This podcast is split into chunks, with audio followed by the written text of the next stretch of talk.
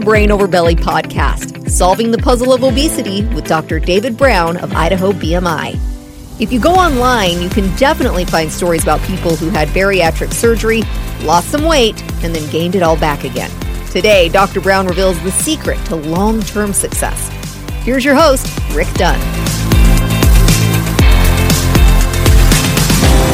Dr. Brown, great to see you again. Hello and welcome. Here we go. How are you, Rick? I'm fantastic. Uh, another beautiful day. Bariatric surgery. We're going to talk. Uh, a lot of times we have guests in here, but today uh, we just have Dr. Brown. We've got some important stuff to dive into. So, bariatric surgery does not work for everyone. Why is that? Well, I think it goes back to the truth that uh, the fundamental problem of obesity is poorly understood generally. There's a lot of information out there, and everybody has sort of their own ideas about it. Generally, I would say it's poorly understood, and I would argue also that these operations are very poorly understood. So, if we're really going to give people the right tools to be successful, doing that requires us to understand both the problem and the operations when you're saying understanding both, you're talking about from a doctor standpoint, a patient standpoint, everybody? Yeah. Um, you know, how to be successful after surgery. A, a person has to understand how the operation works. And that requires a person to really detach from the traditional thinking about the problem, about obesity and what really causes it. And so, where do all the little things that you talk about your patients need to be doing to stay on the right track and to make sure that they're having success? Where does that fall in, or how important is that? Um, it's critical. And as we've said here many times, really the fundamental problem of obesity is more about the brain and the central nervous system than anything else. And also, bariatric surgery works primarily uh, through its impact on a person's brain and central nervous system. So, to really know how to use the operation and to be successful, you have to understand what's going on neurologically and what to be doing every day to guide uh, those neurological changes after surgery and make them permanent. If if a person doesn't know that stuff, it's a bit of a crapshoot. So if somebody just goes out and has bariatric surgery and then they just tell themselves, "I'm I'm never going to get big again. I'm to I'm just going to try not to eat as much and maybe exercise a little bit." That's that's really not the path we're going down here, is it? Some people will be successful that way.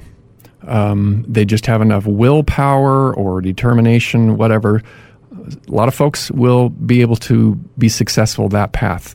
Um, in my experience, um, it's really interesting because, in my experience, the path which leads to by far the greatest success is also the path that eventually becomes the easiest for people. And I think that's not an accident. Maybe the path is most successful because it does become easiest. And it really takes the whole battle of willpower out of the equation. And I think that's so important. So, but willpower is part of it in the beginning until you train your brain to get to that point to where. Sure, sure. There's some willpower involved all along the journey. But if you back up and you look at the human brain, one of its biggest jobs is to automate things. You know, walking in here today, you weren't thinking right foot, left foot, right foot, left foot. I don't you, even remember walking in. you automated that stuff when you were about 12 months old and you really haven't thought about it since. The bottom line is the brain automates so many things. That's its job, and it's it's driven by efficiency. You know, to be able to do more things, you want to automate things. Well, there's a lot of things in the brain that have been automated that aren't great, specifically with metabolism and food and appetite and all those things. So, the best way to ensure long term success is to automate uh, the brain in a way that the new default is very supportive of this new lifestyle. If a person never gets to that point and doesn't really reformat, reprogram their brain, their default is going to be the old way of living, and it's going to be much, much easier to go back to that. I know you're like the uh, analogy king. Do you have an analogy for us? Sure. I'm trying to understand all of yes. it. so, since I was a kid, I loved explorers. Mount Everest, uh, and the, the explorers from the last 500 years. Yeah, it's cool. And uh, back in 1911, uh, there were two groups of explorers who set out to be the first ones uh, to to stand on the South Pole. To our knowledge, it had never been done. Uh, one group was a Scandinavian group led by a guy named uh, Roald Amundsen, and uh, he had his team, and their approach to it uh, was very methodical. Every day, they planned to trek for five to six hours, and they were just, they're not going to kill themselves. They're just going to be very methodical and do the same thing every day. Well, there was a British group led by a guy named Robert Falcon Scott.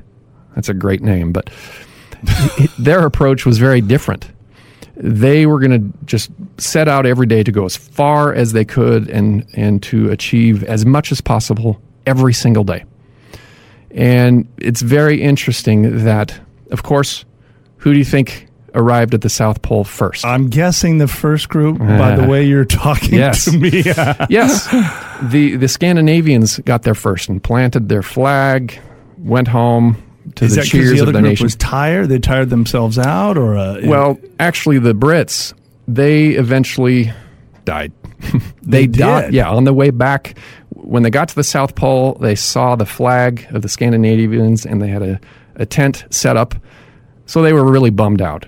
Uh, but on the way back, just given their exposure and exhaustion, yeah, uh, most of that crew froze to death, including Robert Falcon Scott. So, and this story has been used in a lot of different arenas. you Well, know, that's what I was gonna business ask you. leadership, etc.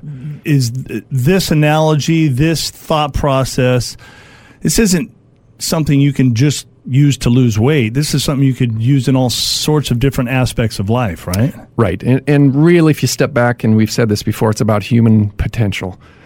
Um, and I, I really am a believer in the idea that to achieve the greatest potential requires repetition of behaviors and habits. And in my practice, I see two groups of people very clearly. Um, the first group of people, they buy in to all these details as far as what they're eating. They eat once a day. They do the counting as they chew. They time the break. They buy into it and they just accept the reality that I'm going to do this and this is going to be my life. Well, those people get to a place after surgery, and it doesn't take very long, where they are shocked with their success. And I think they're more shocked with how easy it becomes. Second group of people, they never totally buy into these details and these habits. And I've come to realize that after surgery, everybody's losing weight. Everybody feels good, and it's very exciting. And with the early success after surgery comes the temptation to think, this is awesome. I love this. I feel so good. I don't need that stupid counting, timing stuff. Forget the stuff the doctor right. told That's me hard. to do. That's hard. yeah. And I would argue that they don't ultimately automate those things in their brain that are going to, you know, increase and maximize their chances of being successful long term. But it's not, you say it's hard. It's hard right then, but eventually uh, you're saying that it, it, your brain takes over and it's not hard anymore. You're not thinking about it. Kind of like when I was walking into the room this morning, right? Right. Right. And I think that's the most shocking thing to people because they've battled their whole lives. They've tried everything. Uh, they've exerted as much willpower as possible. It's really sort of a warfare mindset. So, are other doctors having this conversation with their patients? Is this something unique to what you do? Uh, you know, bariatric surgery is you, you can get that around the world. How are people tackling this with their patients? Yeah, there's a lot of different programs. Um, to my knowledge, I'm the only one that has incorporated this sort of brain science, neurology to this degree of having people count as they chew, actually time the break, and then Right. listening to the those sensory signals. Um, I'm sort of a neurology nerd, but I see the change that happens, and so a part of that also is the importance of long term follow up. And what's Ev- that exactly? Well, it's you know, in, in some programs, uh, people are you know, they see the surgeon two weeks after surgery. They take a look at the incisions, and then by and large, they're they're really not followed over time after that. So they're on their own after that. Yeah, They give them a few instructions. Say good luck. Yeah. yeah. And it's the truth is, for some reason, I- believe the surgeon has leverage that others may not. I think it's human psychology. A person wants to trust and believe in that person who's actually cutting into you. Well, I mean, you know, if I'm talking to family members about something medical or I'm talking to you, I might go with you. You went to school for a couple years, right? Mm-hmm. a couple assuming. you know one or two things. Sure, but uh, the long term follow up is just so important because everybody needs some fine tuning and runs into frustrations or questions, and it's so important to be able to walk through that process with people over time. Well, walk us through what that long term follow up is. What exactly do you do with your patients? Sure. So, you know, before surgery, we talk a lot, I'd say primarily about food, you know, just r- repeating concepts of what we should be eating and the teaching the point or the principle that eventually the target is to eat once a day. Of course, we, we discuss and explain the counting, the timing of the break, listening to those signals that the operation changes. So we're trying before surgery really to build a person's understanding of that. And after surgery, we continue that, but we get more into identity, um, sleep, and some of those topics that you and I, you and I have discussed. But Right. they take on a different role after surgery. So I see people, uh, my nurse practitioner and I, we see people for once a month uh, over the first year at least. And then after that, it depends on how they're doing. If, if people are really struggling, we will continue to see them at that frequency. If they're doing great, then we space out the visits. And how long? I mean, I, I, I guess it would depend on where the patient's at and what their needs are. But what's typical? Like you see these patients for a year? Uh, to, well, I guess it's eighteen months is the process, right?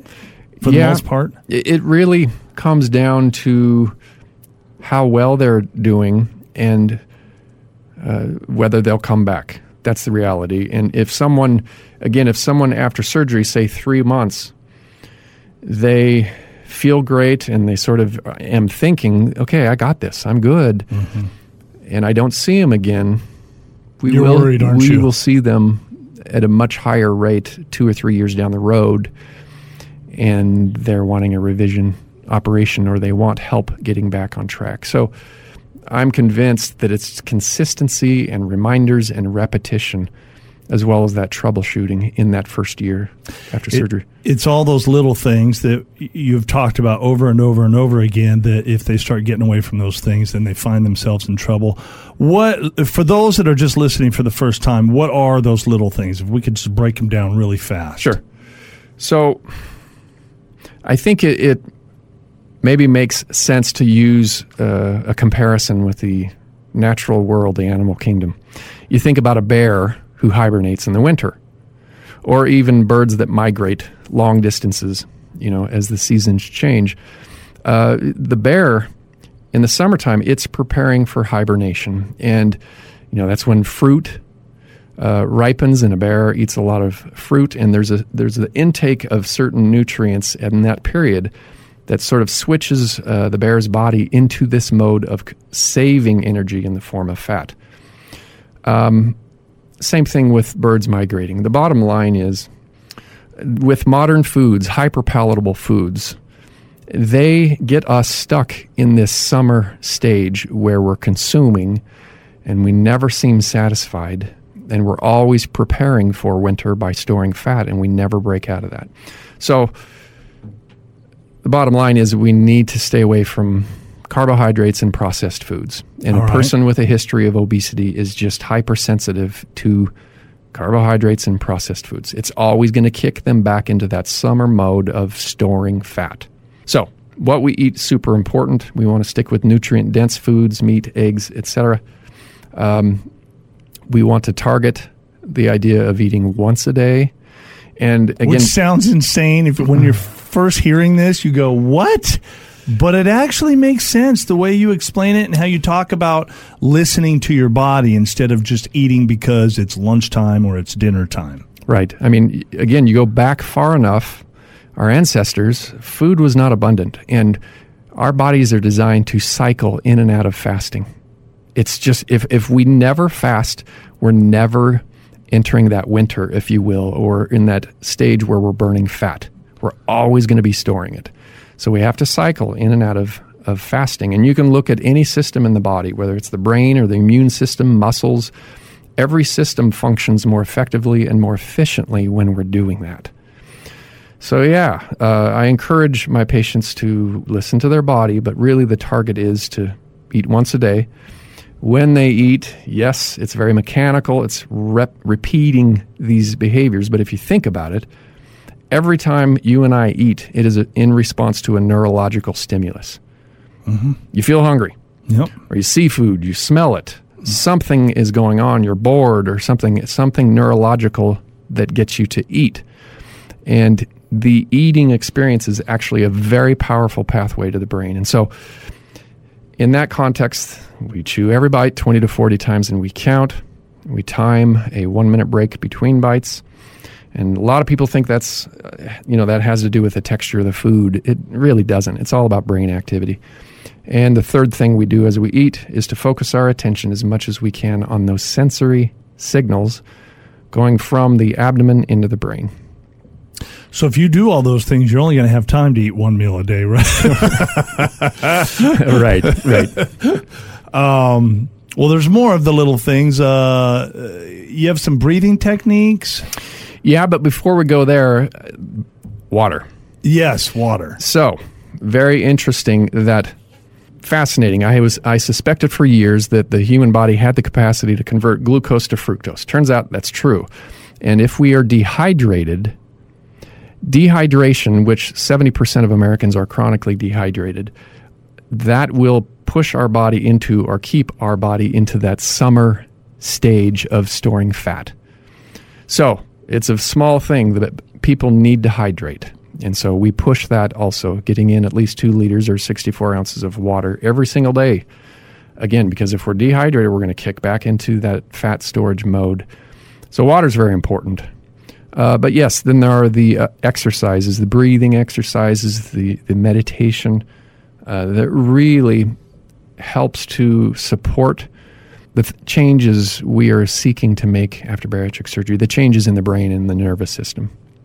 I've tried some of that stuff to help me go to sleep at night, and it works. Good. Um, it, it really does. Breathing instead, you know, you hear as you grow up, just count sheep, and maybe that'll work. and the breathing works a whole lot better than counting sheep. Trust me. Speaking of sleep, sleep is a, a big deal as well, isn't it? Absolutely. Yeah, and we've talked at length about that, and it's these small things. Again, the the body is designed to cycle, you know, fasting to eating, and to cycle from daytime to nighttime, sleeping and wakefulness. Super important, and if we alter that and adjust it, we're going to be off from a metabolic standpoint. Really, all of these things are pretty. I mean, they seem like they're common sense. They all make sense when you talk about them. I guess chewing, unless somebody talks to you about how to chew or how to time that or what to do, you're not going to really know what to do. But sleeping, drinking water, those types of things, a lot of us know that we're supposed to be doing those things. Um, if you're going to go get bariatric surgery, it's just crucial to follow these follow these small steps that you're giving them. I believe so. Yes.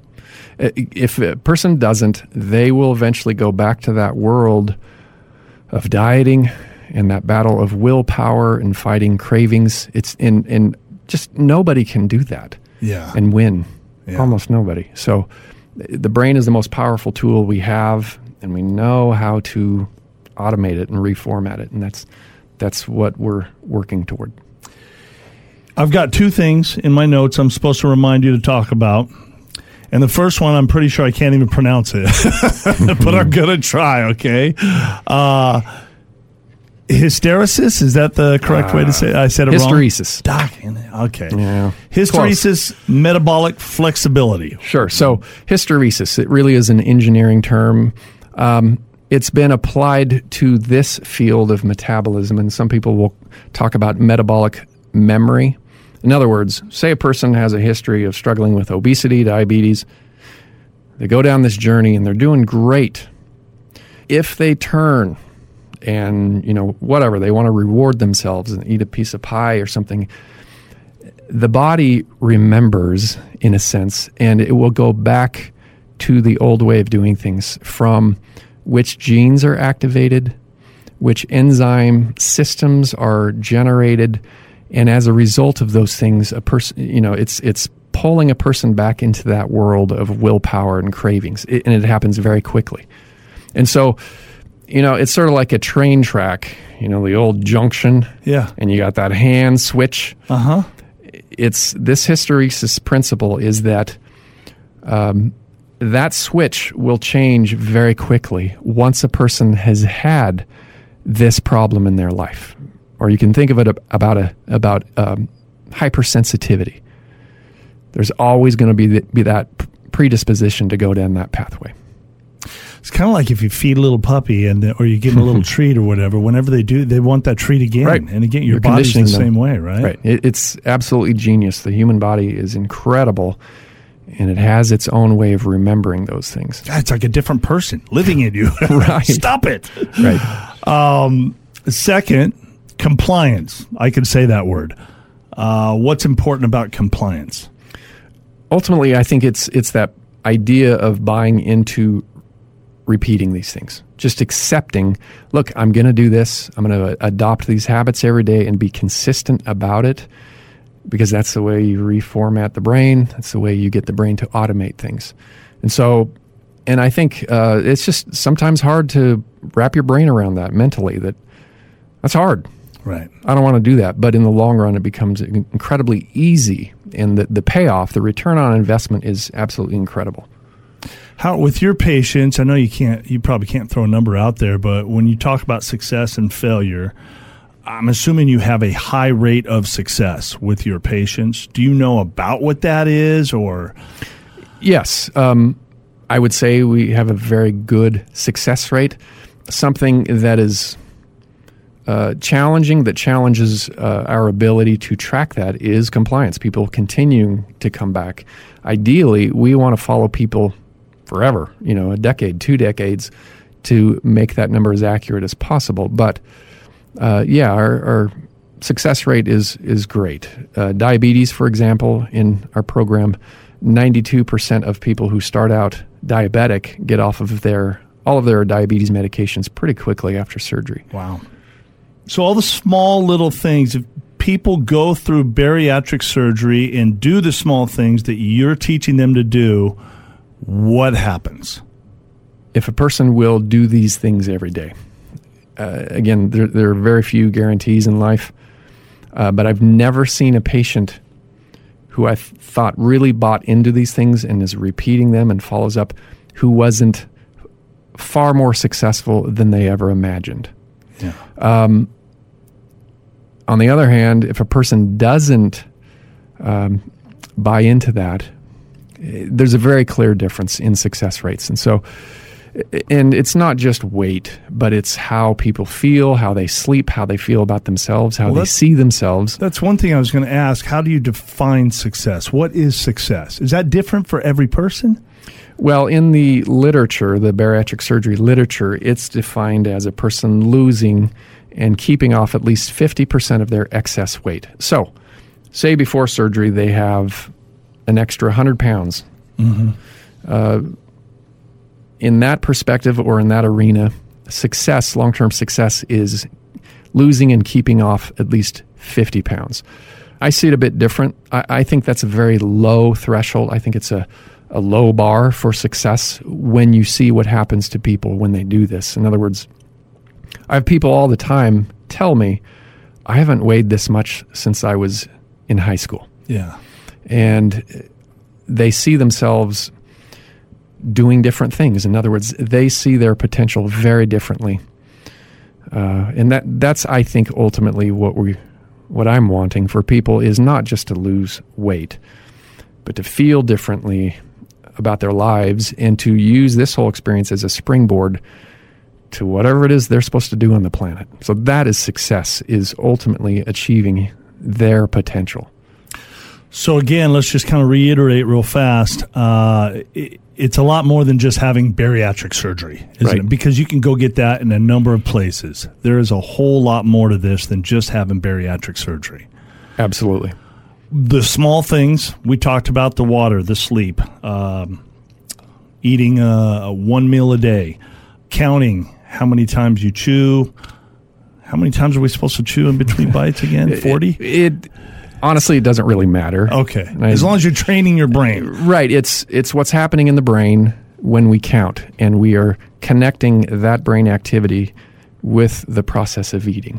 So it really doesn't matter if you know. And some people come in. I'm, I got to 65, and I, okay, you, d- you don't have to chew, chew forever. Not to bragging to you about how many uh, Right. shoes they got in. It's huh? just about activating a very particular part of the brain and engaging it in this process of eating. Wrapping the whole thing up here. How do we do that? Any uh, final words before we uh, kick you out of the studio today? I would just reiterate again that there are answers, and people's potential for success is far greater than they think.